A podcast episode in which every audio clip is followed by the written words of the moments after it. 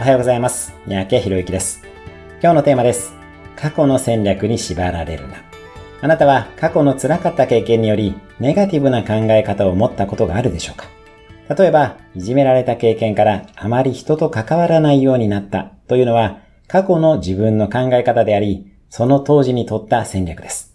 その結果、その当時は人と関わらないことにより安全になったのなら、過去の戦略としては正しかったことになります。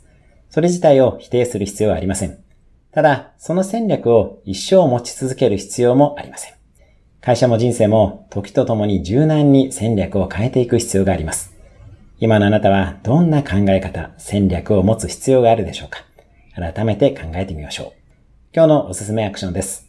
自分が大切にしているネガティブな戦略を挙げて他の戦略がないか考えてみる。今日も素敵な一日をお過ごしください。